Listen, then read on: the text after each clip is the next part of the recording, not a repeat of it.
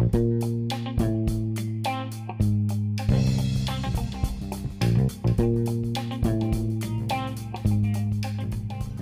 and welcome to Newsweek Weekly by BBC News. This week, Robert Mugabe died, and Hurricane Dorian um, reached New England. Mugabe was a leader who led his country Zimbabwe to independence from the British.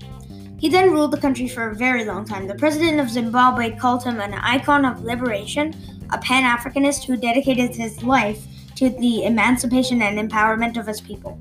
His contribution to the history of our nation and continent will never be forgotten. May his soul rest in eternal peace. Quote unquote. The death is confirmed.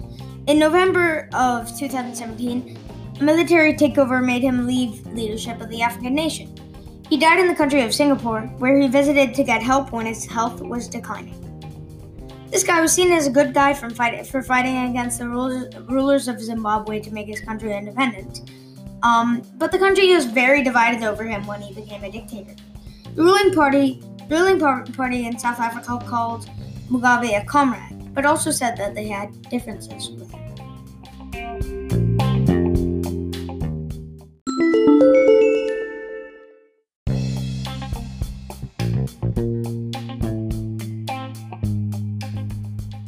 Now the second and last article.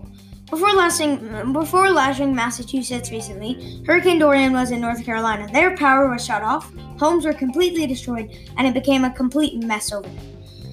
Dorian may have made its way to New England. Other places close to those hit recently are bracing for tropical storms. In eastern Maine, there is a warning for them. Going even more north, eastern Canada is preparing for the storm as well. Nova Scotia, Nova Scotia is expected to be hit by the by the Category One storm late Saturday. North Carolina was hit with a lot of wind, rain, wind, rain, and even a bit of flooding when Dorian reaches it.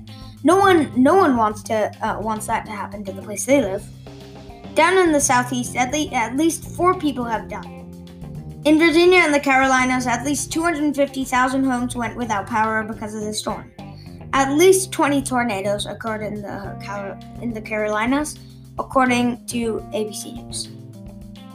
Thank you for listening to, to Newsbeat Weekly podcast. Uh, Basil Moore was your host for this episode.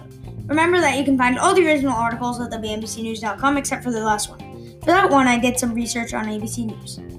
See you next week.